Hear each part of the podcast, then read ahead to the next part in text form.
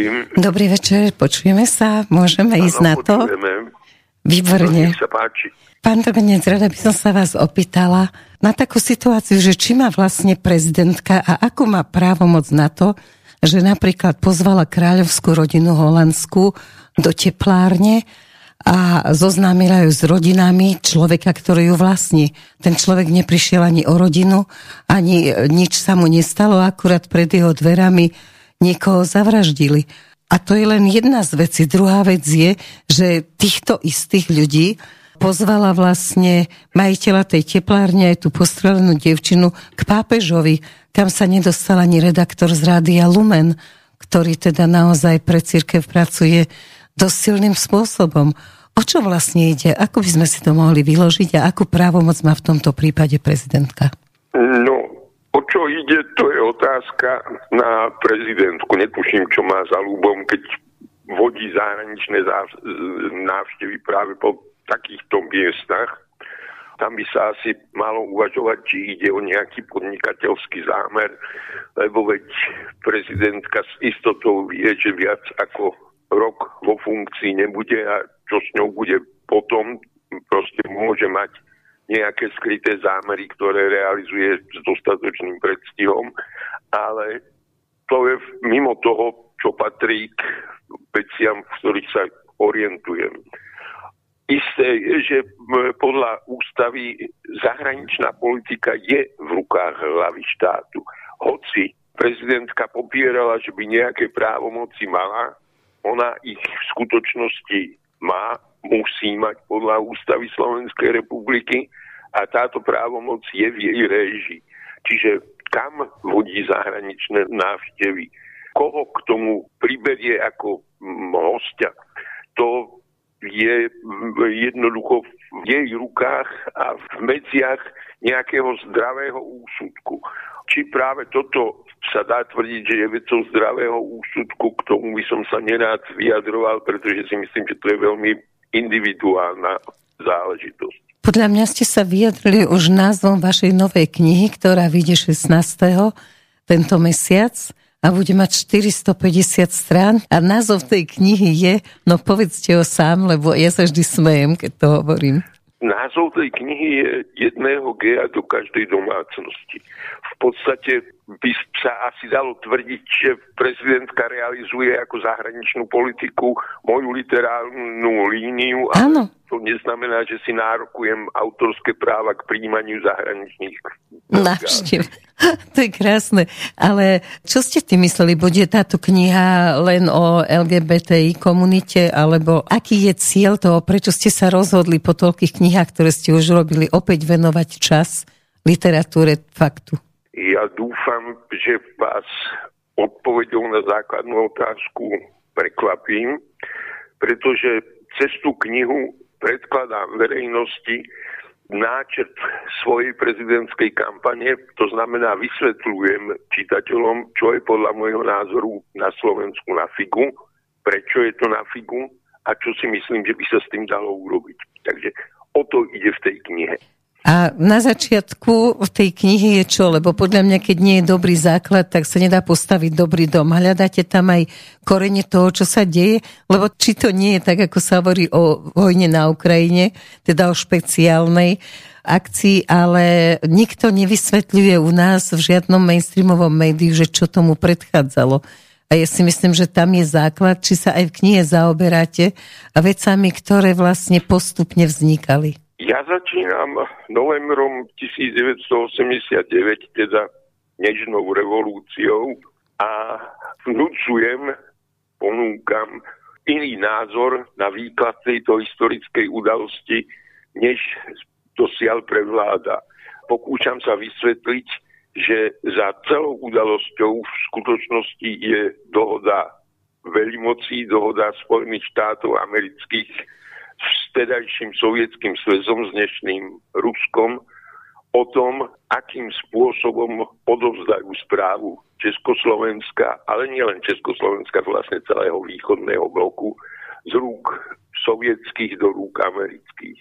No a určite, ako vás poznám, sú to veci nie ako omačky, ale sú to fakty, o ktoré sa dá opierať a dajú sa aj preskúmať a dajú sa aj nejakým spôsobom verifikovať. To by sa pri dobrej vôli určite dalo urobiť s vecami, ktoré v tej knihe uvádzam, ale nepredpokladám, že si niekto tú prácu dá.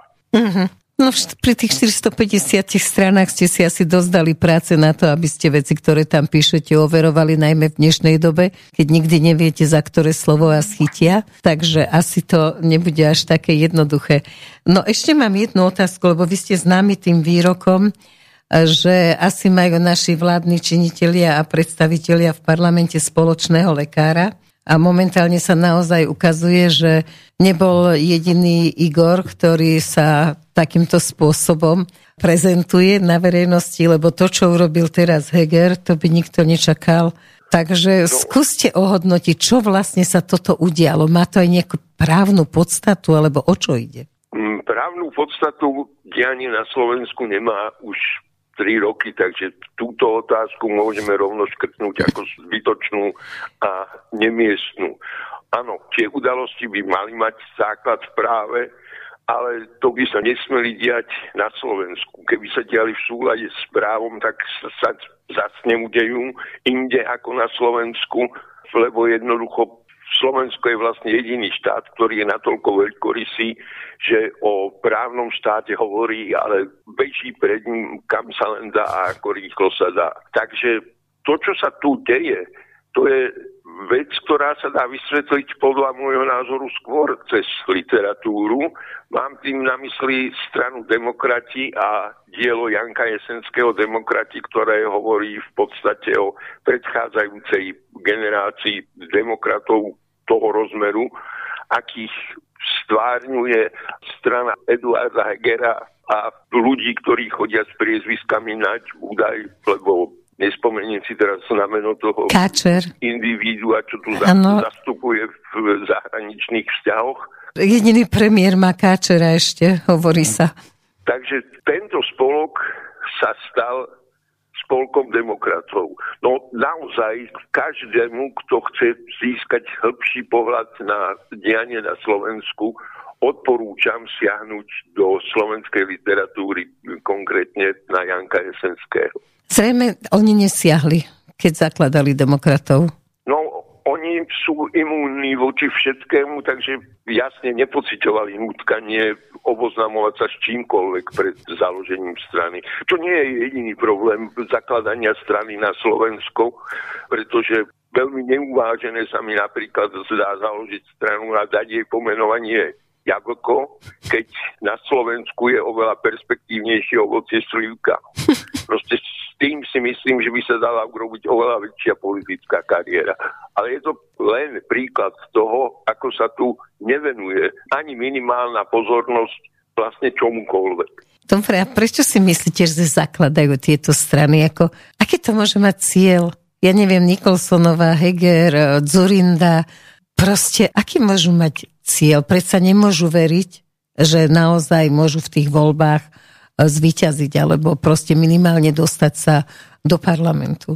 No, je to dosť zložité. V časti politického spektra ide o iniciatívu zostať pri moci a zbaviť sa zodpovednosti za absolútne rozštelovanie štátu dosiaľ. Hmm. Tým myslím Hegera a všetkých dnes úradujúcich politikov, ktorí zakladajú nové strany.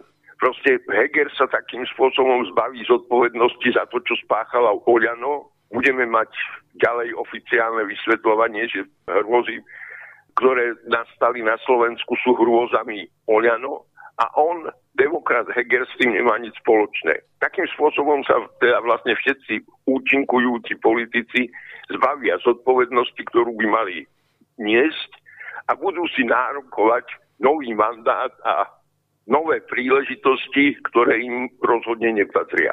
Na druhej strane sú tí politici ako Zurinda, Nikolsonová a to všetko.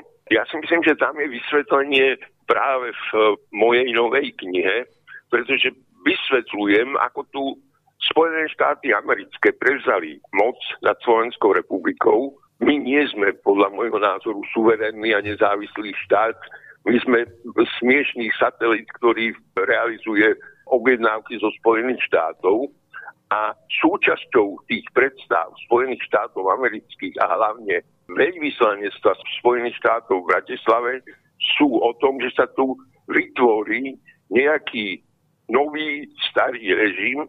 Proste myslím si, že napríklad Čaputová stráca dôveru prostredí americkej ambasády. Našiel sa teda nový človek, ktorý má istiť Hegera. Našiel sa Turinda, ktorého poslaním je robiť ďalšieho prezidenta a z tej pozície istiť nového premiéra Hegera, demokrata Hegera. No tak toto je veľmi zlá predstava pre Slovensko, ktoré by malo byť národným a malo by mať nejaké národno-štátne záujmy. Takže... No, ja sa chcem rehabilitovať upozornením, že ja tu tlmočím svoju predstavu o tom, čo sa má udiať a nevyslovujem presvedčenie o tom, že jedine takto má byť správne. Budú to mať v rukách ľudia pri voľbách, alebo už je dopredu rozhodnutá táto hra? No, pevne verím, že na úrovni amerických inštitúcií je tá hra už rozhodnutá, veď máme do volieb ktorých ako, ale možno krátky čas. Takže ďakujem vám za telefonát a pevne verím, že raz prinesieme spoločne aj nejaké lepšie správy, ako boli tieto dnes. Želám vám no, ešte pokojnú áno, noc. Ja určite nechcem šíriť pesimistické správy za každých okolností. Veď vy ste človek humoru, takže na budúce to skúsime aspoň s humorom, aj keď tu dobre správy asi nebudú. Ešte raz ďakujem pekne, to boli Mini hovorí bez strachu, tento raz s Janom Drkoncom, bývalým sudcom Ústavného súdu. Ďakujem. Táto relácia vznikla za podpory dobrovoľných príspevkov našich poslucháčov. I ty sa k ním môžeš pridať. Viac informácií nájdeš na www.slobodnyvysielac.sk Ďakujeme.